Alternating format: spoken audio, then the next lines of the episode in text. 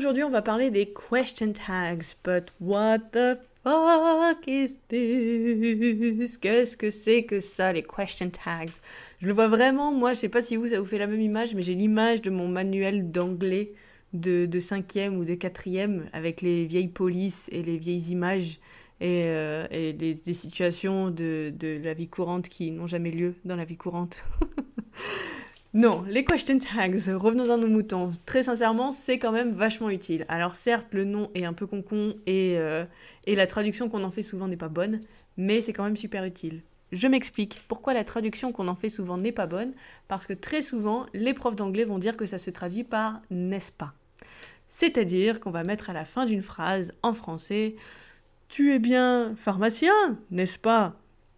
Alors, n'est-ce pas, euh, plus personne n'utilise ça en 2021. À un moment, euh, voilà, il faut pas arrêter de se voiler la face. On ne dit pas n'est-ce pas? On va plutôt, ça va plutôt être reflété dans notre ton, dans la façon de le dire. On va juste dire non à la fin d'une phrase. T'es pharmacien, toi, non? Uh Ça, ça a plus de sens. Et ça, c'est plus ce qu'on dirait en français. Pour revenir à nos moutons, en anglais, on va dire, on va utiliser à peu près la même technique. C'est-à-dire que on va bizarrement euh, poser la question au négatif pour avoir une réponse. Tout comme je dis tu es pharmacien, toi non. Je dis non alors qu'en fait je, je pose la question si oui en réalité. Et en anglais c'est à peu près la même chose. You're a pharmacist, aren't you?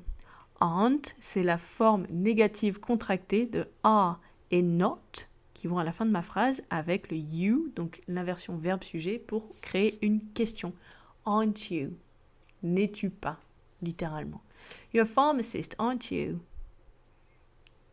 De la même façon, si ma phrase par contre est au négatif, donc j'ai envie de dire t'es pas un pharmacien toi, si Si vous avez entendu, en français je fais exactement la même chose.